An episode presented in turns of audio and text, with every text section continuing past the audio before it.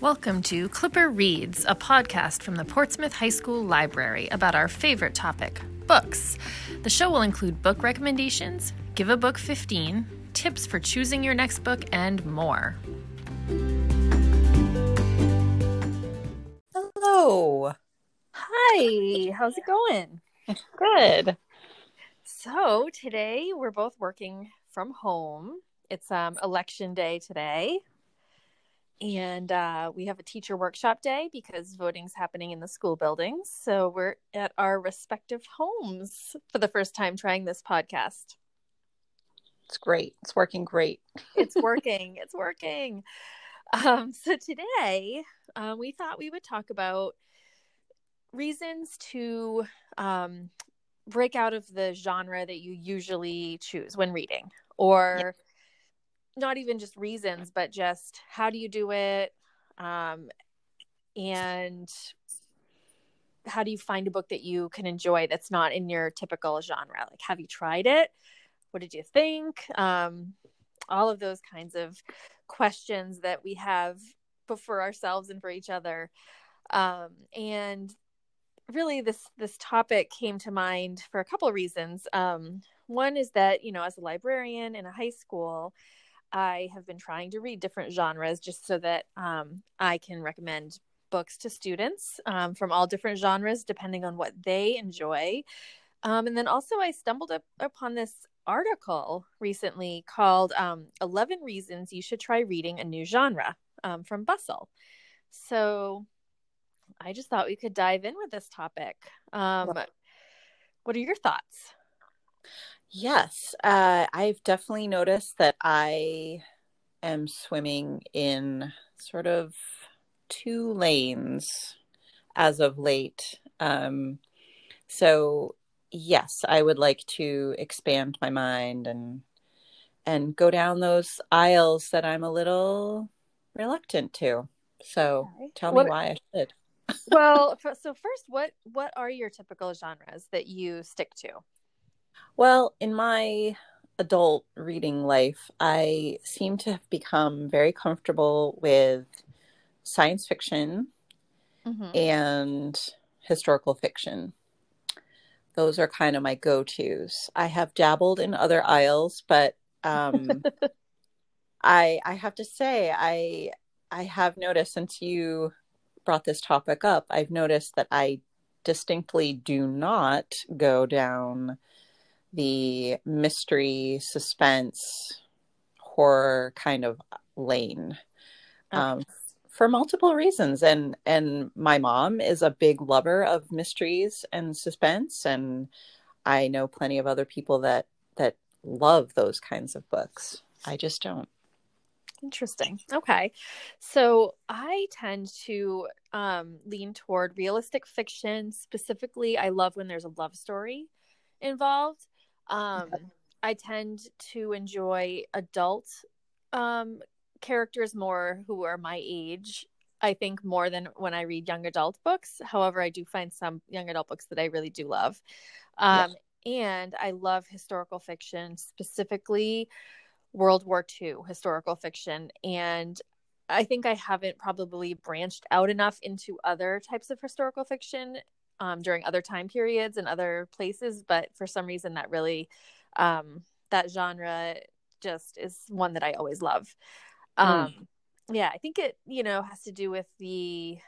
I mean, it's a fascinating time for sure. Um, trying to understand the psychology behind, you know, how people got to the point where that happened, where the Holocaust happened, but also just there's so many um, kind of stories of overcoming, um, kind of keeping your soul intact and the, just the human condition and love and um, it just gives you all the feels when you yeah. read about that topic. Um, and for me, I tend to shy away from sci-fi.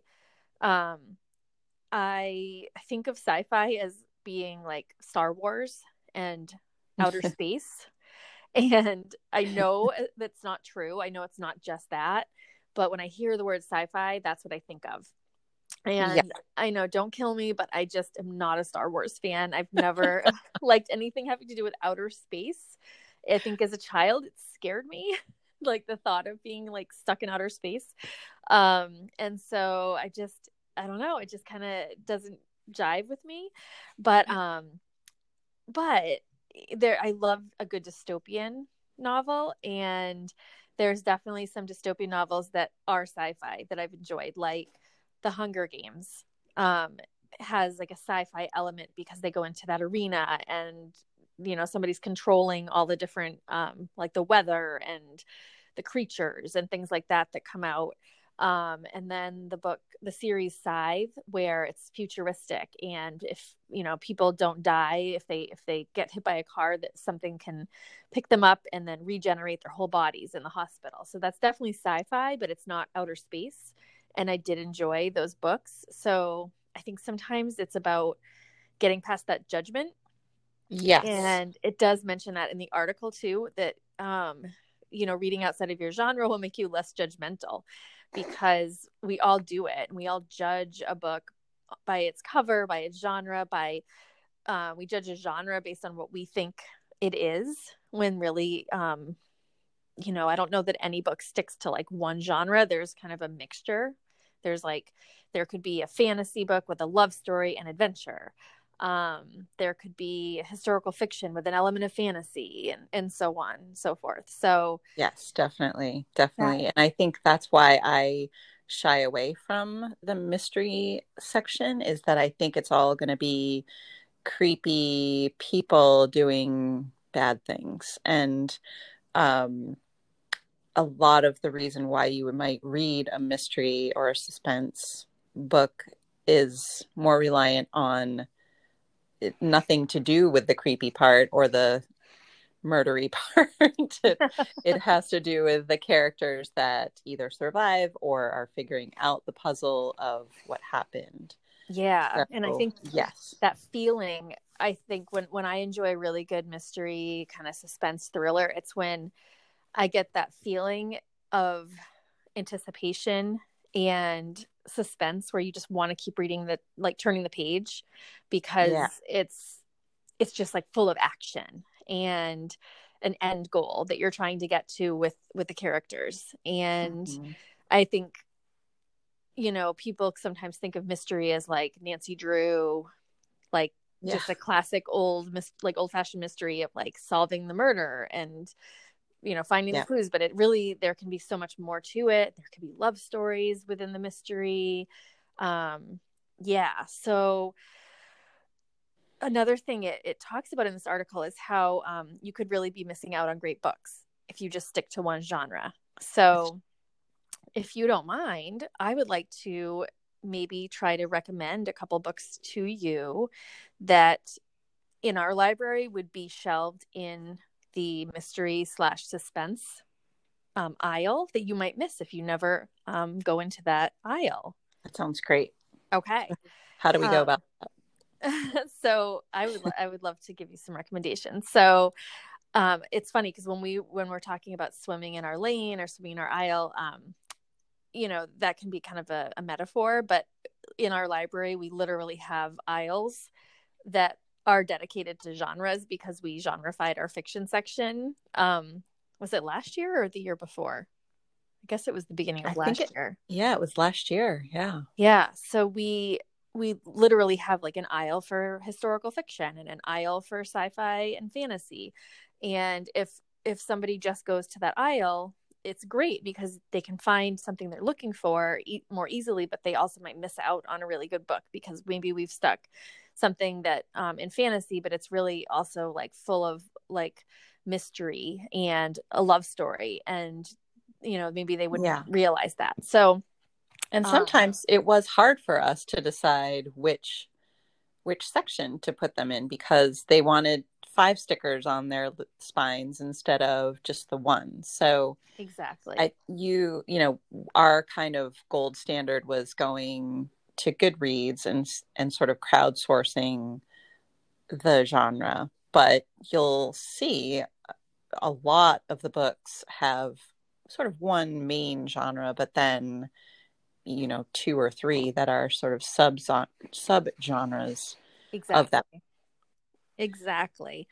Um, okay. So my first recommendation for you, um, because I know that you like historical fiction, yes, um, is the book Back Bay by William Martin, which um, is a it's an older book. It was published originally in 1979, which I have to admit I don't typically um, kind of feel myself drawn toward older books. I'm it gives me like a ew feeling. like I don't know how to explain it. Like I, I, it helps if it has an updated cover for me. It needs to have like a more modern looking cover. Yeah. Um, I'm not sure why originally I picked this book up. It may have been a like a gift from somebody or something because it's not something I would have necessarily picked based on its cover, but it is um, like your classic treasure hunt. Takes place in the back bay of Boston and it goes back and forth between um, like history like 1600s 1700s probably not 1600s probably 1700s um, when boston is first kind of being settled and then um, the present day which i guess was the ni- 1979 um, mm-hmm. in this mm-hmm. family and in, in, the beginning of the book it has a um, family tree where you can follow who everybody is and how they're related to each other in the book because it does go back and forth through history. I love and, a good diagram. yes, and they're um, they're trying to pursue a lost Paul Revere treasure. So um, hmm. it's just like oh, it's so exciting, and the you know the author really did a like a good job researching the history, so you really feel like you're learning something. Um, you feel like you're in Boston, you know, back in the early days of the city, and it feels it just feels like you're there, and I loved it. Um, right. Yeah. And Good. then another book, which um, I think we've already talked about this that I know you've read, but if it, it makes you um, kind of realize that mystery doesn't have to be that, um, you know, icky, like creepy guy doing something horrible. Um, so the other book that came to mind was The Da Vinci Code. Yes, um, loved is, that. Yeah, it's a similar kind of like searching for a treasure, the Holy Grail, and the, like art history and the study of symbols and what they mean and and so the the main character like yes there's some murder and, and things in the book but it's not your typical kind of creepy like yeah. serial killer or something like that. Um, it's yeah. more the plot is driven toward like the finding the um, the treasure and the mystery mm. around the treasure. So both of those books, to me, they're mystery, but they're also equal parts like thriller and adventure. Um, so great. Um, I I use Goodreads. Do you ever use Goodreads? I do. I love Goodreads. I I use that feature where it's like find books that are similar to. Yeah. So you can put in like a book that you like, um, and then find like books that are similar to that book to, to try to find your next read. Um, and then also on our Clipper Library homepage, we have something called NoveList. Um, if you click there, um, it has the username and password, and you can search for books that you've really loved and then find books similar to that book um, using that application also. So those are good, two really good tools. Um, let's see. So we've talked about how you might be missing out on great books, how you could be less judgmental. Um, some other reasons it talks about it gets you out of your rut, which is something we talked about in a previous episode, getting out of yeah. your reading rut. Yeah. Um, and it can give you a broader um, worldview because you're learning about more topics that way if you kind of branch out of your genre. Um, and I don't know if if everybody knows this about me, but I used to be a speech therapist in my previous career, and it's sort of um, the the premise behind therapy and therapeutic process is to start with something that you're successful with or that the client is successful with and build upon it so whether it's speech therapy or physical therapy um, you start with something you can do and then you kind of build upon it and kind of um, mold it into something into what you want it to be so the same thing kind of goes with this you you pick a genre that you like and you find a book that has that genre but weaves in a new genre so if you love love stories, you find a love story that also has some elements of fantasy, um, right. something like that. So you don't have so to. now we just we we need to find you a love story in outer space. Oh my gosh, I don't know. I don't know, Jen, if I can do that. Outer space. well, this article does say you don't have to go right full force, like into a new genre, like you know. So right. I don't know. Maybe maybe we could start with romance, but maybe sci-fi that's not so outer spacey. Okay. If you have any recommendations for Ms. Rab, yes. leave them as a voice comment on this episode. Oh, I would love some recommendations. Yes. All right. Well, you have a great rest of your day, and um, we'll see what the election results are. Maybe later tonight or tomorrow. That would be. Do you think they'll be in by tonight? I don't know. I think not, but um, there's plenty of time for reading there all is, night long while we wait for the results to come in. Good idea. Good idea. There you go. all right. Well, I'll talk to you soon.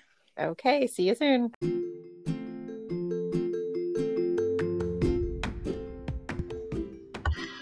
Thank you for tuning in today. Be sure to check the show notes for links to all of the books mentioned in this episode.